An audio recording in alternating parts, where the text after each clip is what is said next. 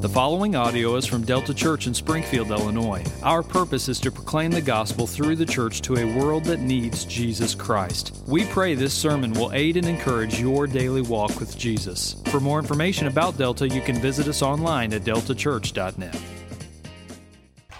Good morning, y'all. Why don't you go ahead and turn in your copy of Scripture to Amos chapter 7, verses 10 through 17. Amos chapter 7, verses 10 through 17. So we're rounding the corner here. This is, um, there's going to be two more sermons after this in the book of Amos. Um, and if you've read ahead or you've been keeping track with where we're at, what we have in front of us is something that feels like an odd interruption, right, in the flow of what's been, what's been going on and what's been being spoken here, as there's this little biographical sort of tidbit, this interaction between Amaziah, the priest of Bethel, and Amos, the prophet of God. But I believe there are some very um, pertinent, very modern day, so to speak, realities that we are just seeing played out before us in these verses that I'm hoping you will see have a lot of carryover for us today. So, would you stand to your feet? We're going to honor the God of the Word by standing an outward way of showing honor to the king that we were just singing about, the gracious and the good king. So, here, these words Amos 7, verses 10 through 17. Then Amaziah, the priest of Bethel, sent to Jeroboam, king of Israel, saying, Amos has conspired against you in the midst of the house of Israel. The land is not able to bear all his words. For thus Amos has said, Jeroboam shall die by the sword, and Israel must go into exile away from his land. And Amaziah said to Amos, O seer, go, flee to the land of Judah, and eat bread there, and prophesy there, but never again prophesy at Bethel, for it is the king's sanctuary, and it is a temple of the kingdom. Then Amos answered and said to Amaziah, I was no prophet, nor a prophet's son, but I was a herdsman and a dresser of sycamore figs.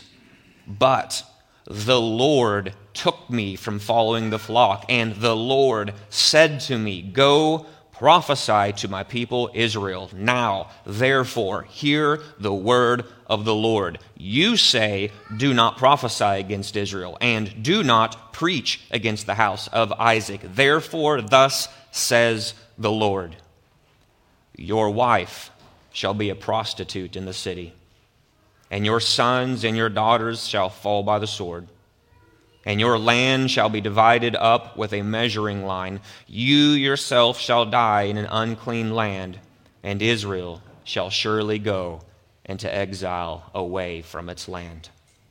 This is the word of the Lord. You can be seated. Last week we asked the question who pulls the strings? This morning we're going to ask the question who speaks the truth?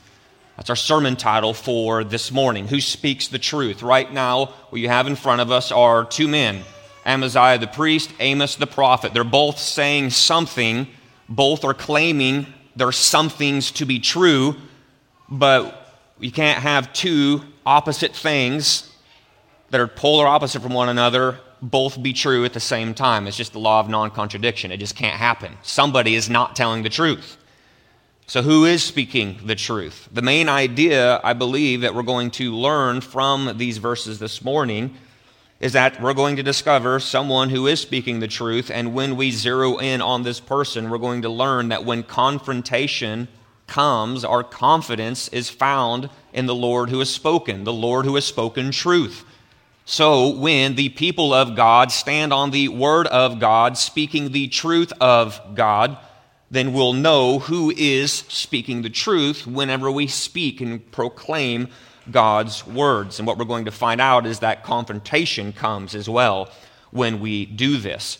One of the things you need to know, and so here's what I'm going to encourage you as we continue to truck through these verses before us this morning, in light of the main idea that's up on the screen in front of you right now, is to see this main idea through the lens, the gospel lens of your identity as a witness Because what you need to know is that as a witness in the day and the age in which we live, when you stand on the Word of God, you will be confronted by the priests of religions, secular and sacred, who will act in Amaziah like ways to shut you down because you are standing on the Word of God. Bearing witness will come with opposition. And so, my encouragement is tune in to see how Amos handles that confrontation when it comes so it can encourage you to go forward as a witness, okay? So, let's pray. Let's ask for the Holy Spirit to empower the proclamation of His word, and then we'll dive into our text, okay? Father, we are asking you to do what you loved to do. You love to empower times like this through the filling of your Holy Spirit so that the Holy Spirit can do what He loves to do, which is place the spotlight right smack dab on the Lord Jesus Christ. Father, our aim this morning is to not magnify the mere words of a man, but our aim this morning is to magnify the Son of Man, the Lord Jesus Christ, the good and glorious King. Father, turn our attention to Him. Reveal those dark areas of our heart where sin hides and resides and remains so that we can repent and confess and then turn to you, knowing that when we turn to you, we can find salvation. We can find the grace and the mercy we need. So, Father, come now. Move in power and among us. It's in your name I pray. Amen. If you remember last week, we ended our time by looking at the third of five visions. Chapters 7, 8, and 9 consist of five visions. These five visions are being broken up by this little interlude here before us. And so, if you remember, the third vision that we looked at last week was that vision of a plumb line. And if you remember, while preaching the vision of that plumb line, Amos made a very blunt prediction in verse 9. He said, Yahweh would rise against the house of Jeroboam, and the house of Jeroboam, the king of Israel, would fall with the sword. For the first time in this book, the king of Israel has been called out by name. So, where the people of Israel might have been receiving the words of Amos with sort of like vague applications of, like, yeah, all those people out there, that kind of thing, they, they are the ones who sort of need this. Amos eliminates that excuse by zeroing in and calling out someone specific. He's like, I'm not talking about all those folk out there. I am talking about you, and I am talking about the man you know. I am talking about King Jeroboam. It'd be like a pastor or a preacher in a very prophetic voice getting into his car and driving into Washington, D.C., and saying, President Trump is not measuring up to the line in this way. President Biden is not measuring up to the line of the Word of God in this way. There's no longer these vagaries of just sort of these amb- amb- ambiguous sins that a nation is committing that we just sort of loosely let come and go, but he's going right into the heart, the seat of where the powers that be reside. And Amos is now pointedly called out by name Jeroboam the king. And when Amos does this, calling out the king by name in verse 9, like we saw last week, what it proves to be is the last straw for the king's priest. The implication is this the priest has been listening to Amos speak his visions, preach his sermons, tolerating it possibly, but now that Amos, the wannabe lowlife from that southern kingdom, has stepped onto his turf and is now punking out his king, he says, No, ain't to happen anymore. And it sort of stings Amaziah, the king's priest, into action. The seer from Judah has gone too far with his message this time. There was a line in the sand. He kept creeping up to it. He has now stepped over it, and I am going to take action against this prophet from the south. I'm going to shut him down. Now, as I've said a couple of times, at first glance, our text this morning looks like an odd interruption buried in a series of visions. But far from being an odd interruption, this dialogue between Amaziah the priest and Amos the prophet, it is going to be very instructive for us. It's far from just an odd interruption. This dialogue is instructed for any and all who've been called to stand firm on the Word of God and to proclaim the Word of God, to hold the line on thus says the Lord when it comes to what God has said about the world in which He has created.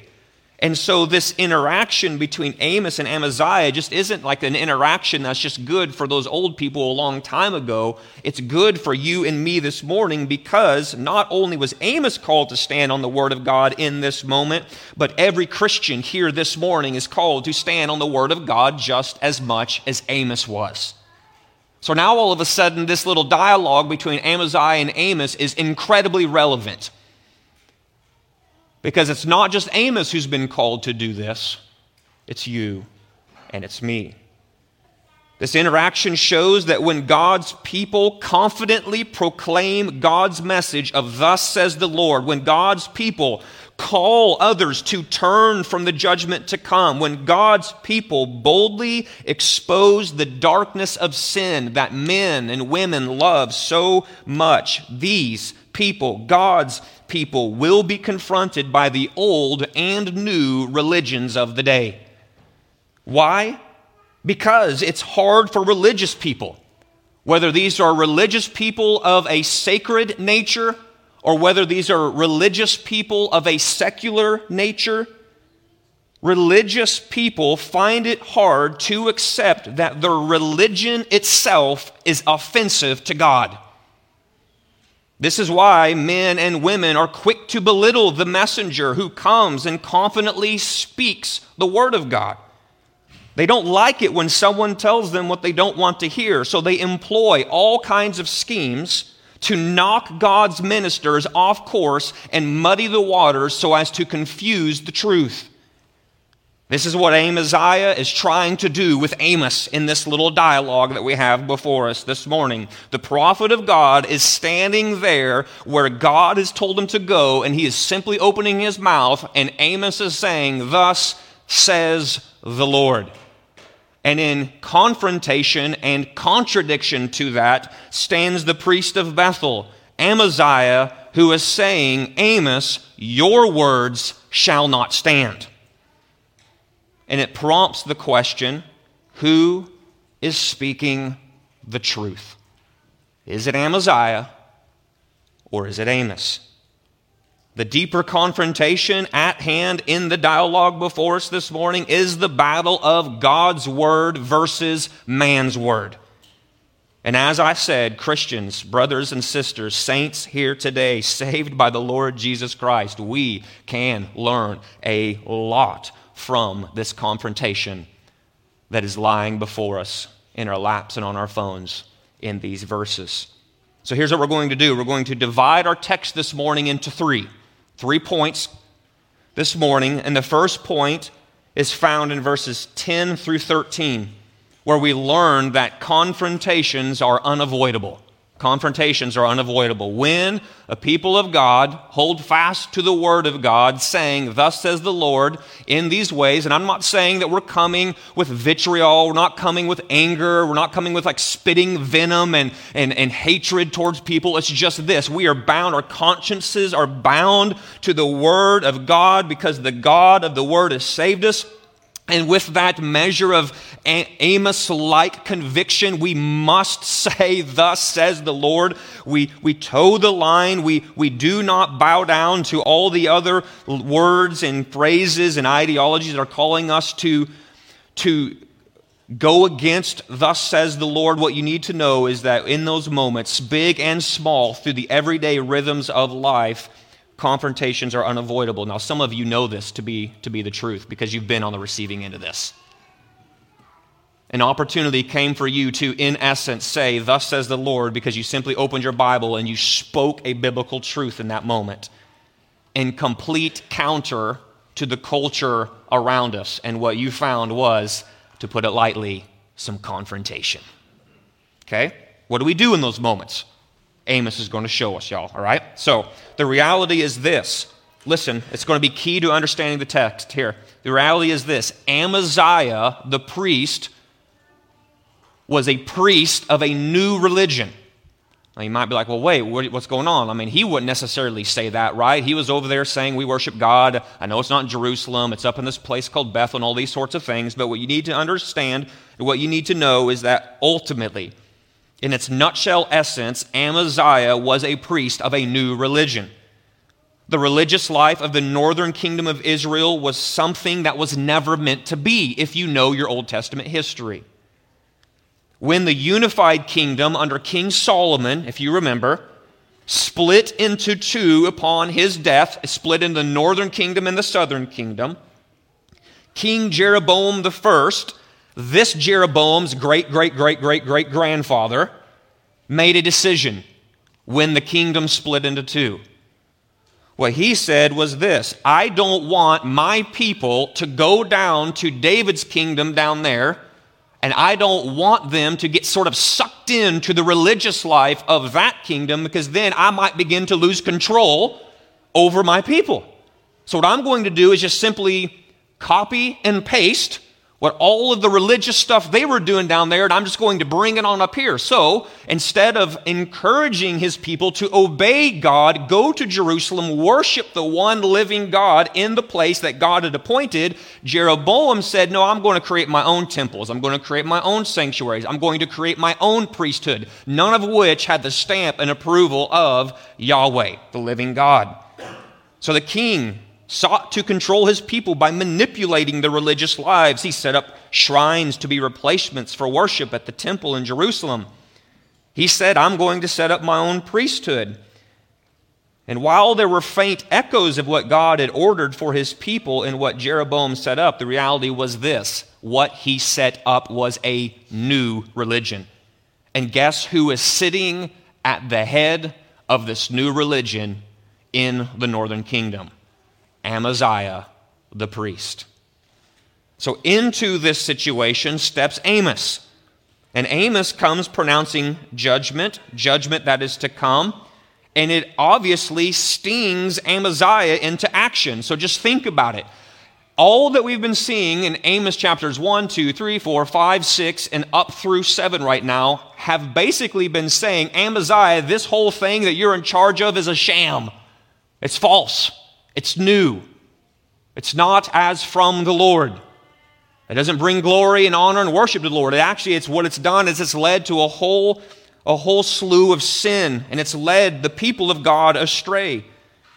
This, this stings Amaziah into action. He was not going to take any more. And so he says in verse 10, he goes to the king and says, Amaziah, or it says, Amos has conspired against you, king. He's conspired against you in the midst of the house of Israel. The land is not able to bear all his words, so apparently Amos's message was making some headway. For thus Amos has said, he boils down, if you want to know sort of a summary point of Amos chapters 1 through 7, Amos is purportedly to have said, Jeroboam, you're going to die by the sword and Israel must go into exile away from his land. That is how Amaziah has received these words. Now, there's a sense in which Amaziah is hearing things rightly, but he's seeing them wrongly. While it's true that Amos has said several times that Israel must go into exile, if they refuse to repent, technically, he never said that Jeroboam will die by the sword. What he just said was his dynasty, his household will eventually come to an end. But notice that Amaziah doesn't really care a whole lot to be super particular about the truth and what is false because people in Amaziah's position, when they don't want you around, they don't care to mix a little truth with a little error to get what they want. If it makes you look like a fool in the end, if it can shut you down and make you be quiet. But Amaziah doesn't care about these things. He doesn't care that that's not technically what Amos was going around and saying. Listen, Amaziah's aim is to bring down this meddling prophet. So he lies to the powers that be by mixing truth with error so that his personal agenda of shutting Amos down can begin to march forward. So he misrepresents Amos. He misrepresents him before the king, charging Amos with conspiracy. And there's no conspiratorial talk coming from Amos at all, but Amaziah doesn't care if he can misrepresent Amos and shut him down. He classifies Amos's message as intolerable, this intolerant message that's gripping the land. The land is not able to bear his words. Listen to his intolerant words against you, king, and against our, our people. He needs to be stopped. Let's send him on back where he came from. And then Amaziah continues by painting the prophet in the worst possible light as someone who is not in step with the popular program of the day. So he says, Listen, Amos, flee away from here. You need to go back to your own land. Head down south. Go and eat bread there. Go and make your money there. Go and take your message down there. Prophesy down there, he says. Translation Amos, you're on the wrong side of history when you're up here in our, in our world. We're on the right side, you're on the wrong side. Your message has crossed over the line, get back over there. All this talk of, Thus says the Lord, we will not tolerate this. This kind of message might work where you're from, pal, but it's not going to work here where we're at. So beat it. Get out of here. Never again prophesy at Bethel. This is the king's sanctuary that you're in. This is the king's temple, and people like you, Amos, are decidedly out of place here. So leave and go. What this interaction reveals is a snapshot of what God's people have experienced down through the ages. That there will always be priests of new religions who strive to stifle God's word and stop God's people. Listen, this is crucial to understanding these verses right now. There's always going to be priests, priests of new religions, whether they be sacred religions, secular religions, doesn't matter. There will always be priests of new religions people who are going to toe the line and say, I'm representing the people right now. This is the ideology. This is the message. This is the philosophy. This is the tradition that we are devoted to. You are in contradiction to this new religion that we are devoted to with a fervor. And because you have come into our turf speaking against these things, I will do whatever it takes and strive to stifle the words coming out of your mouth and to stop you altogether. There will always be priests of new religions who strive to do these things. In Amos's day, it's obvious. We've been talking about it all morning long. It was Amaziah, the priest, who sought to shut down the word of the Lord. Fast forward to Jesus' day. Who was the number one opposition to the Lord Jesus Christ? It was the religious establishment, the priests of the sacred who plotted over and over again to destroy the Word who had become flesh and dwelt among us. Jesus is crucified, resurrected, ascends into heaven. The apostles that he trained up are filled with the Holy Spirit. They begin to march the mission forward, and guess what? The religious powers flexed on their flexed their authority by looking at the apostles and strictly charging them not to speak or to teach at all in the name of Jesus. From the time of the prophets to the prophet, the Lord Jesus Christ, and every person who's ever linked themselves to the prophet, the Lord Jesus Christ, who has gone forward saying, This is what Jesus says to do, and this is what he says not to do. This is the message of salvation. This is what sin really is. Thus says the Lord. Confrontation has come. Priests have arisen and said, We don't like what you're bringing, and we will strive to stifle. We will strive to stop. So, in these above examples, Amos, Jesus, the apostles, all three were confronted, all three were opposed, and all three were persecuted by priests of the sacred, leaders of religion who found it hard to accept that the religion itself was offensive to God. They didn't like hearing that because we love to try to earn things from God. And religious people love to try to earn things by being good at religion. And when someone comes and says, Your works will not attain for you the blessing you hope they will attain on the day of judgment to come, religious folk do not sit well with that message. But, saints, listen. This does not mean, just because this is true of priests of the sacred, this does not mean there are no priests of the secular who seek to do the same.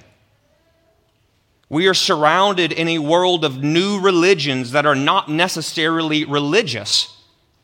They're not like the Islams and the Buddhists, the Hindus, Christians, even.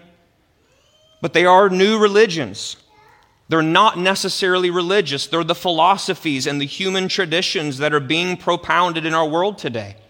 They're the ideologies and the theories that have nothing to do with religion per se, but they still demand a wholehearted religious devotion to them nonetheless.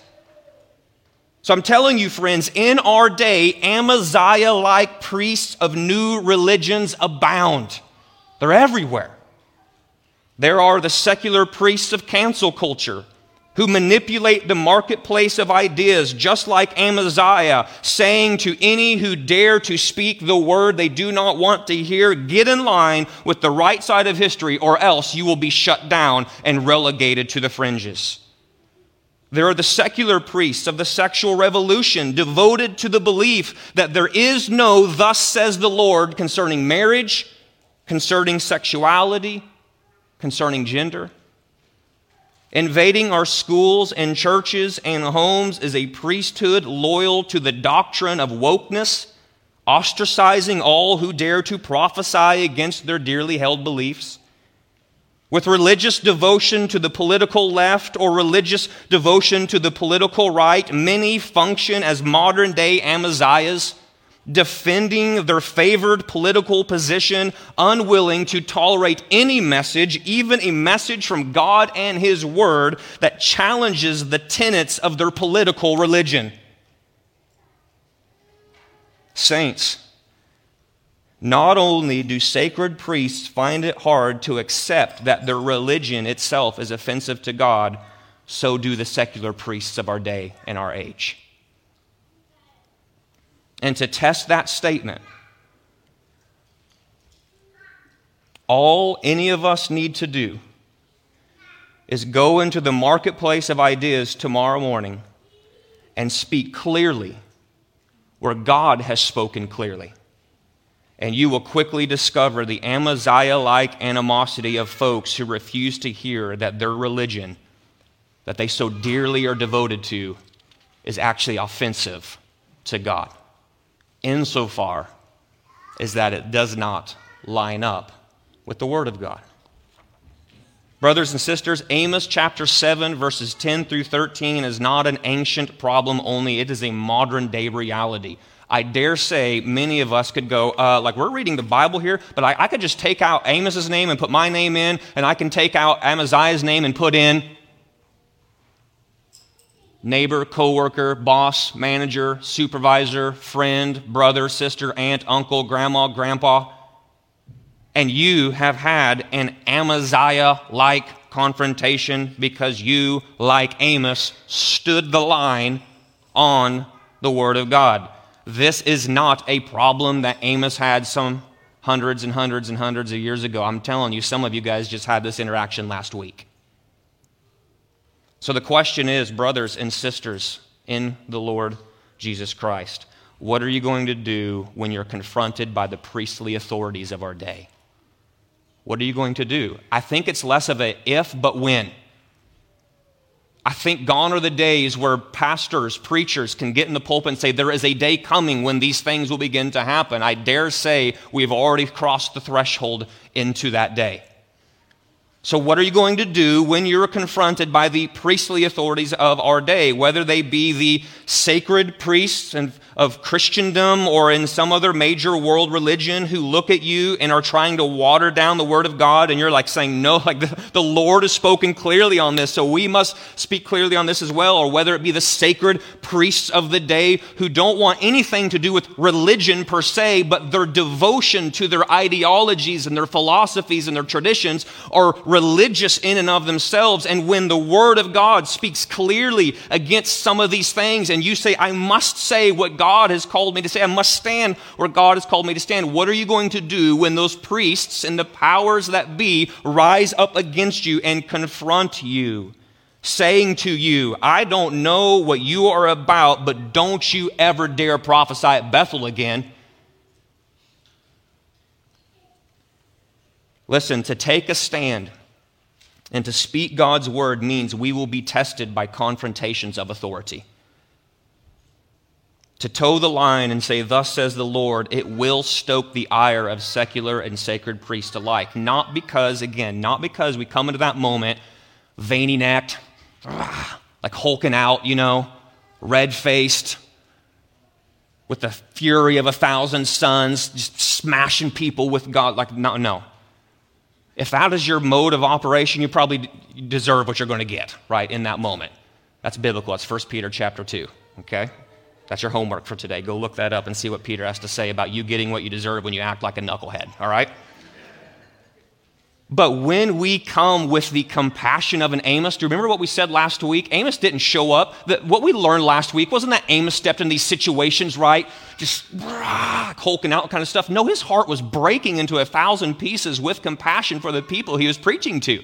So when we roll into these situations with an Amos like compassion that is ultimately flowing from God's compassion for people, and we say, man, I cannot do anything else, I must speak God's word clearly here in this moment, it will stoke the ire of the sacred and secular priests alike. Why? Not because we are coming with the fury of a thousand suns, but simply because people love the darkness rather than the light. God's word is a lamp that brings our sin into light. Any of you ever been reading your Bible and you're like, oh no, like this thing just sort of boop, poked a hole right into my soul? Yeah, why? Because God's word is a lamp that is like a light. And when you open it up, its beams of righteousness shine into the dark corners of our heart, exposing stuff that was hidden. God's word is like a double edged sword that lays us open, exposing the cancer of sin that destroys our soul. His word is the plumb line which reveals the crooked distortion of sin in our lives. And plainly put, when the light and the cutting and the measuring of God's word gets laid against our heart, soul, mind, and strength, revealing that we have darkness, revealing we have a cancer that needs to be cut out, revealing that there's some crookedness in our lives. People just don't like that. So when we come shining the light, measuring the crooked, doing the cutting, empowered by the Spirit of God as Christians, just simply saying, Thus says the Lord, what you need to know is that they're not going to like it. And so, like Amaziah, they will strive to stifle God's word and stop God's people. Saints, listen.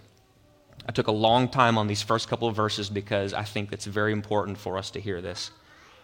My prayer for us is that we will meet these oppositions much like Amos did. That we'll meet these oppositions much like Amos did, as one who stood on a foundation that will hold. That's the second point verses 14 and 15. The question is what did Amos do when he was confronted by the priestly authorities of his day? Well, we don't have to guess. That's what verses 14, 15, 16, and 17 are all about. Amos responded to the confrontations and the oppositions of his day from Amaziah the priest by standing firm on the foundation that will hold when the winds and the rains and the blowings and the travails and the trials and the hardships and the sufferings of the sacred and secular priests alike get unleashed upon the people of God. What Amos knows is this that when Amaziah is opposing him, he's ultimately opposing God because Amos isn't there saying, hey, you know, I was just sort of Tuesday and I was thinking mine might as well be good to go up to Bethel and sort of say some words that might make a lot of people angry. I don't know, the sheep herding business is sort of down a little bit. The figs aren't really producing like they used to. Might as well just go and make a lot of people angry. You know, goes up to the northern kingdom of Israel and just begins to say a lot of things. That's not what's going on. He's like, man, I, I know I'm no prophet. I didn't, I'm no professional prophet. I didn't grow up in a school of prophets. I was just a sheep herding fig farmer and minding my own business, by the way, and really sort of liking it. But, verse 15, but Yahweh took me. Yahweh said to me, You go and do this. And Amos already told us back in chapter 3, verse 8 when the lion has roared, who will not fear? The Lord God has spoken, who can but prophesy?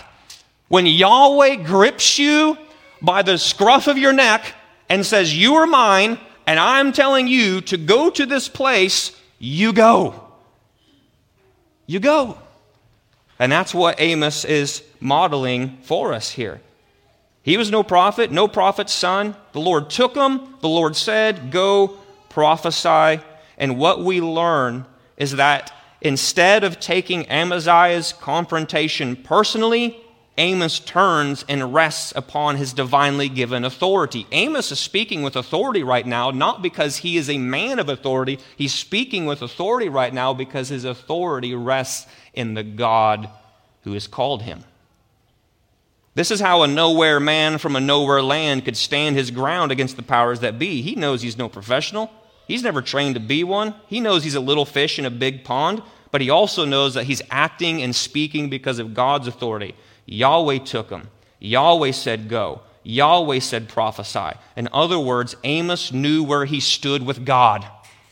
Amos knew where he stood with God.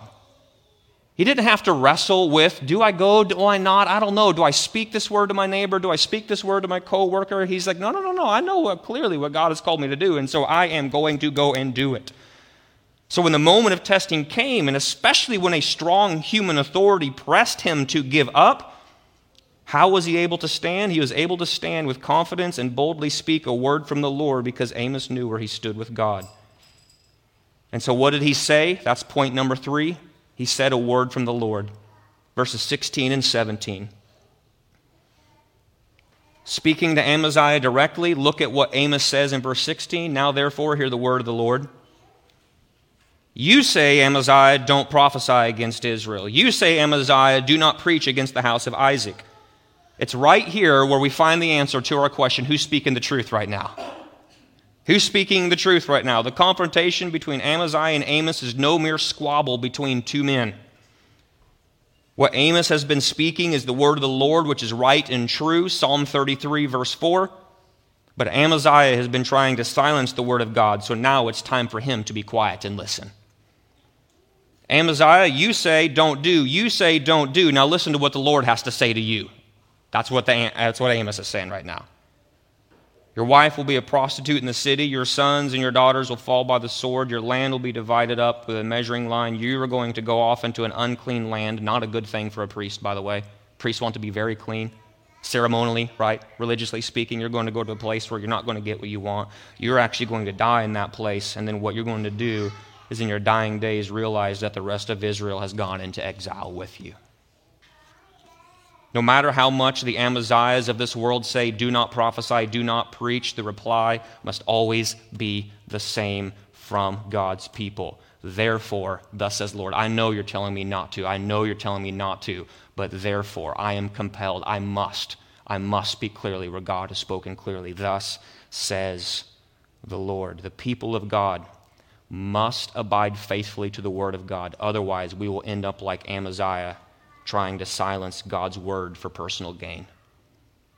That was self preservation in the heart of Amaziah. He didn't want the stuff that he loved to disappear. This guy's saying all this stuff's going to disappear, so I'm going to shut him down. It was a motivation of personal gain. Have any of you Ever found yourself in the place where you shut down the Word of God for personal gain? The great question to ask yourself is this Am I like Amaziah trying to silence God's Word for my personal gain in this area of my life? Do I shirk back from listening to the Word preached? Do I read the Word carelessly, or do I just make the conscious decision to not read God's word at all because I know enough to know that if I do, God's word will make demands upon me that I'm not willing to submit to? So, what do we do? Man, I saw this in college all the time. Surely you did as well. Somebody grew up in the church, they had enough biblical knowledge to know what God asks them to do, what God asks them not to do. Not because God is a cosmic killjoy, but because God knows what is best for his creation. But the decision came, the fork came in the road for that freshman in his freshman year of college. Will I walk the pathway of what God has called me to do in his word because I am convinced that God is for me and not against me and he knows how I will best flourish and prosper? Or will I come over here and do whatever I want to do? And there's always that internal wrestling that happened between friends and dorm mates that I saw where eventually what happened was I cannot continue to try to walk both paths because if I'm over here submitting to God's word or reading God's word or trying to understand God's word and I go out on the weekends and I do these things, I have all this internal conflict and turmoil within my conscience, within my soul. I don't want that. And so what often happens is this I'm just going to kill God's word and get it out of my life. All of a sudden, what happens? Miraculously, seems overnight, the conflict and the tension just disappears. It's because what happened in that moment, we were pulling in Amaziah. I wanted the personal gain of getting whatever I wanted to get in that moment. And so I'm going to brush God's word aside so I can try to, to get what I want to the advance of my own agenda. But, brothers and sisters, if this is us, then we need to pay attention to the fate of Amaziah there in verse 17. He had it good in the king's sanctuary, but everything he'd built his life upon was false and it was all going to come tumbling down, not only with him, but also with his family. Our sins very rarely just have the consequence of just us, they affect the people that were around as well. Amos prophesied. Amaziah replied, Do not prophesy. He heard the word of the Lord, but he did not listen, accept, and obey the word of the Lord. He decidedly rejected the word of the Lord. And what you see in verse 17 is now the Lord rejects him. And the thing was, the saddest thing that we see here in verse 17 just simply is this none of this was inevitable. None of this was inevitable. Amos or Amaziah did not have to be in this place. But he found himself in this place because he made his choice and the word he rejected became the very judge that he loathed. In other words, the word of the Lord became the plumb line, and the Lord of the plumb line drew near and measured Amaziah. You see, it's not only kings like Jeroboam, it's not only priests like Amaziah who will be measured on that final day, but men, women, here this morning, listen to this, every one of us every one of us on that final day are going to be measured before the judgment seat of Christ. The question is when that final day comes, will you come before Christ only to be measured and found wanting like Amaziah? Or will you come before Christ with a humble and repentant heart that says, Nothing, nothing, nothing in my hands I bring? Simply to the cross I cling. Naked, come to you for dress. Helpless, I'm looking to you, Christ. I'm looking to you for your grace. Foul, sin has fouled my life, and foul, I to the fountain fly. Here's my confession Wash me, Savior, or I die. The scriptures say, that for any and all who turn to Christ with that kind of confession will be saved. Will be saved. So you can stand before Christ on that final day before the judgment seat of the King and not hear, Depart from me, for I never know you. But you can hear, Welcome, because I know you, because I have saved you. Turn to me and be saved, all the ends of the earth, says Isaiah. For I am God and there is no other. Friends, I beg you, do not stand before the judgment seat of Christ being measured like Amaziah. Turn to him, turn to the Lord, and be saved. Let's pray. Father, it's in your name that I am praying these things. It is in your name that we need you to drive them deep, just very, very deep into our, our hearts, into our minds. We need you to make these things make sense in our minds. Father, if there was something challenging to us, would you help us to wrestle with them over the next several minutes to come. If there is something that we need to respond to in obedience, would you give us the courage and the strength to bravely act upon what we know we need to do? Father, for some of us, that's just confessing of sin. For some of us, that is coming to Christ for the first time, saying, I I'm turning to Him. I need Him to wash me, or else I will die. Die eternally, spiritually separated from Him. Father, for your name's sake and for your glory this morning, would you move now among your people who are listening this morning so that you would receive the glory that you are worthy to receive in our lives? It's in the name of Christ the King I pray these things. Amen.